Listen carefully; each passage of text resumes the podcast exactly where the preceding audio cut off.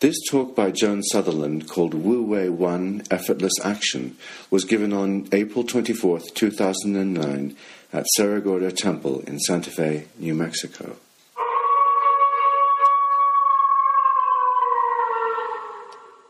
Uh, it's really nice to, to be back here with you after a couple of weeks of being gone.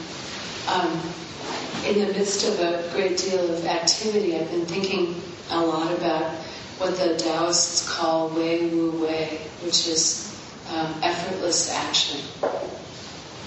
And I wanted to talk a little bit about that tonight, because, and I think it picks up a, a number of the threads of things we've been talking about over recent months.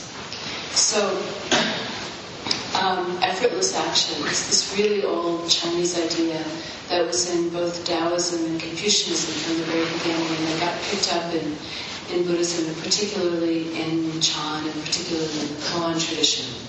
So it's very much a part of our our heritage. Um, it's talked about as natural, spontaneous action, and it's also talked about as skillful action. So, how do you get good at effortlessness? This is a, a, a, pretty interesting question, and it seems to kind of come up over and over again in different forms. So, I want to make some suggestions about how it might be possible to get good at effortlessness. And um, maybe first to, to remind you of how much time you've spent in your life efforting, cultivating um, effort, how much time it took you to get educated, how much time it took you to unlearn most of what you learned by being educated, what you learned instead of that, um, how long it takes to get good at a physical activity, how long it takes to figure out love, you know, um, how long it takes to master an art. And all of that seems quite natural to us, that we would spend lots of time in our lives doing things that require um, application, require our attention and our perseverance. So um, we could also turn that kind of um, energy and, and uh, sincerity and consistency toward effortlessness as well. So maybe one um, simple way to talk about what natural spontaneous action is is in terms that we, we often speak of. And that has to do with the difference between a reaction and a response to something. When I say reaction, I'm not talking about the sort of instinctual reactions that you put your hand on something hot and you pull it away right away. I'm talking more about kind of thought reactions where something happens and you immediately have a thought reaction to it. You immediately have um, a judgment about it, an opinion about it, a feeling about it. And what happens a lot is that judgment or feeling or opinion um, becomes more compelling than whatever it is that's actually happening. So all of a sudden you're not in whatever the situation is anymore. You're in a relationship with what you think about the situation, what you feel about the situation. And, um, you know, with a little bit of attention, we can see how often we do that and how much time we spend in a kind of primary relationship with our reactions to things rather than to the things themselves. So if that's a reaction, um, the most important aspect of it, I think, is the sort of overwhelming and um, unbalanced emphasis on the self, on the importance of the self. There's what's happening, and then there's what I think about it, and what I think about it is so important and so must be taken into account and so must be um, paid attention to. Um, that it just reinforces that sense of a separate self, a self that is moving through circumstances and trying to navigate and figure out how, how we feel about it.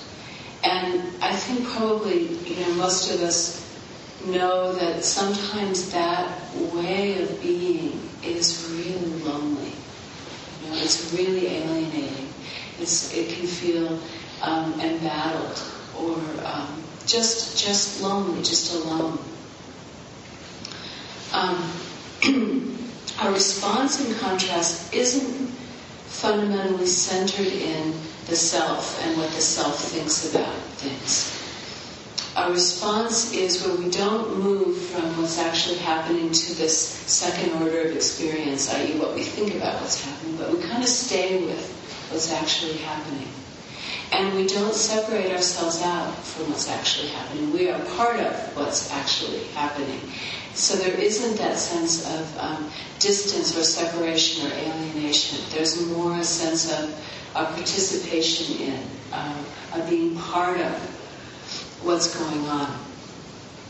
And when we can do that, um, the, the English writer and philosopher Iris Murdoch had a wonderful term for it. She called it being unselfed. If a reaction is a sort of um, reinforcement of the self, a response unselfs us in a really good way, in the sense that we're not center stage, we're not the protagonist in the drama. Um, it's not all about me and how I feel about it. But there's a sense of participating in something larger and a curiosity about um, how does the whole situation feel about it? You know? what's, what's, what's happening in the field? Um, how can I participate in that? So one of the ways we've talked about that recently is when when um, coming into a situation or noticing that we're in a situation, instead of asking the selfing questions like, how do I feel about this? What do I think about this? What do I need to do about this? What do I need to fix? All of the I, I, I, I, kinds of things. Um, to instead ask two simple, unselfed questions, which are, um, what wants to be enjoyed here and what needs to be attended to. So the emphasis is on the situation. The emphasis is on the whole field. What is there something that wants enjoying? Is there something that needs attending to?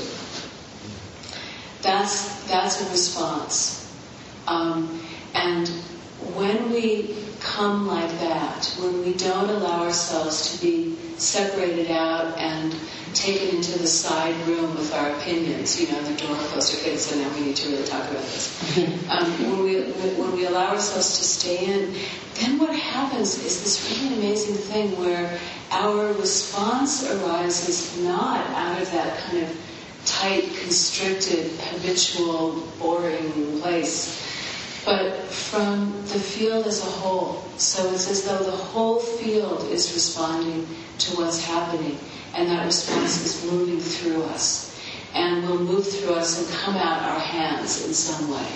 We will um, participate in some particular way as a result of being connected to what the situation wants, what the situation feels about what's happening.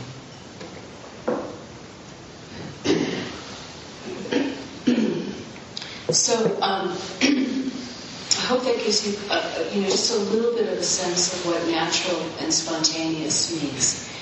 Uh, and another aspect of it that we've talked about in recent months is um, when we were looking at the Bhagavad Gita, uh, which talks about how we have to act and we also have to be unattached to the fruits of our action.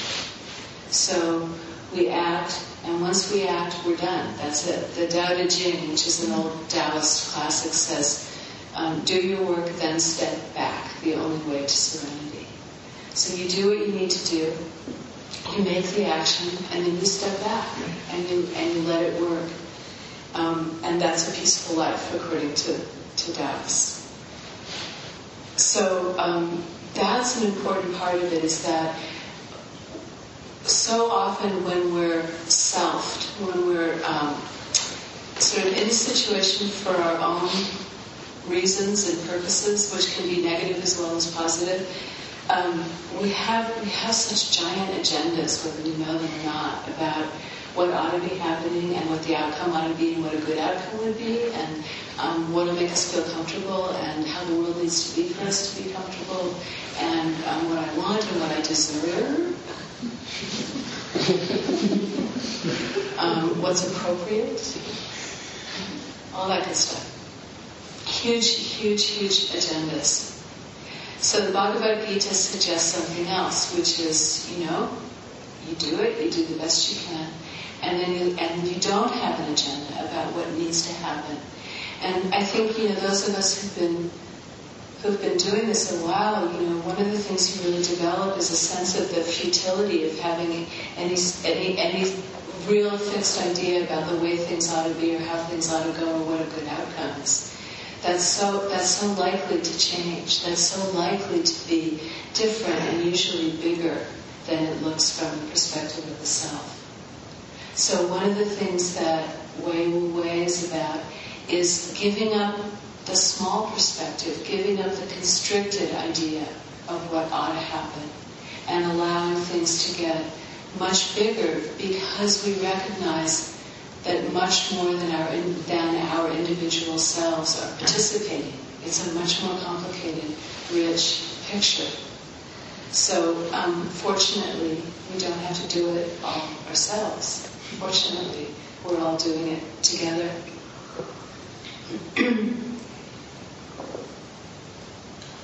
okay, so maybe one way to think about um, becoming skillful at effortlessness is to notice when we're being selfed, when we're acting selfed, and when we're allowing ourselves to be unselfed.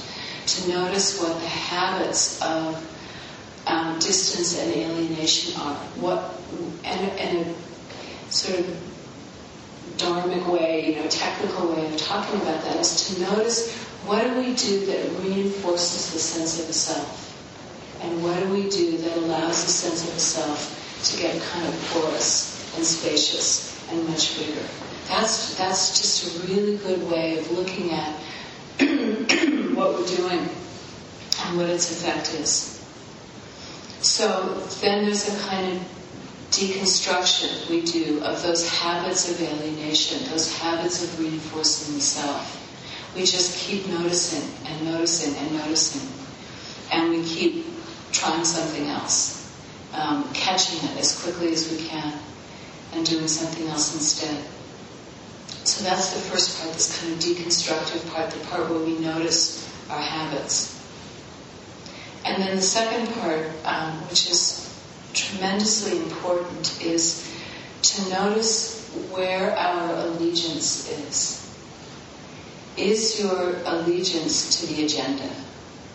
Is your allegiance to your preconceived ideas about how things ought to be or how they ought to go? Is that where your allegiance is? To that construction and reinforcement and endless iteration of the self that all of that means.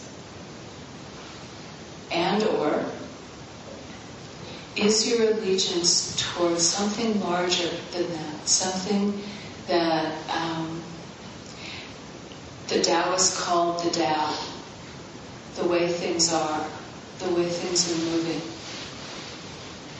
So, Wei Wu Wei is uh, equally about finding how you move into the stream of the Tao, how you work with it, rather than um, thinking that things are about imposing our will, making things happen in a certain way.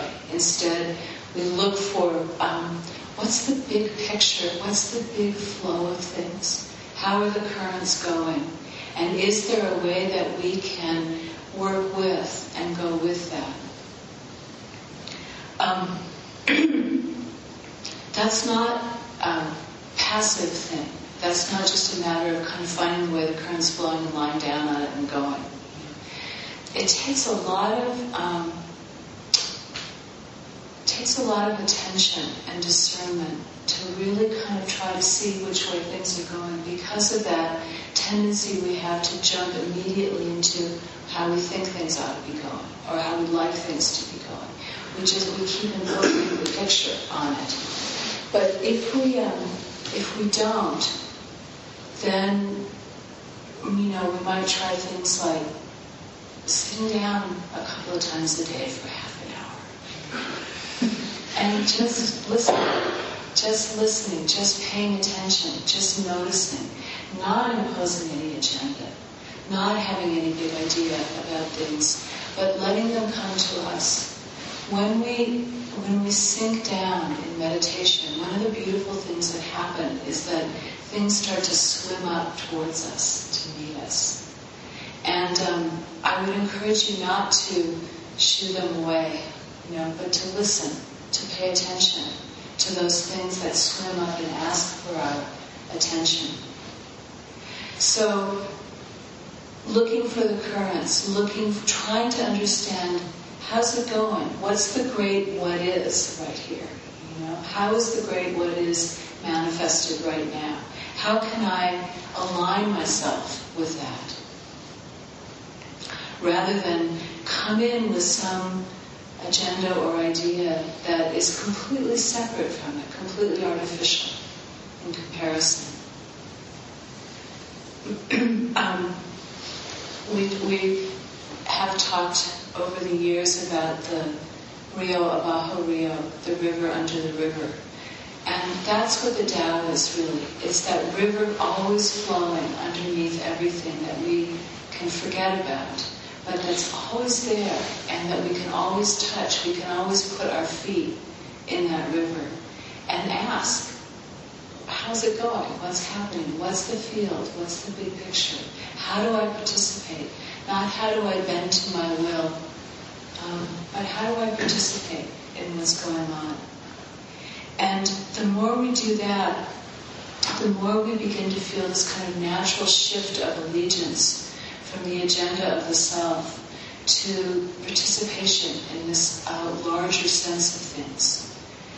Um, how beautiful that is, you know, what a kind of relief, how not lonely it is to do that when there's that sense of, you know, as Buddhism says, everything arising together, everything connected. If we take, you know, how seriously do we take that?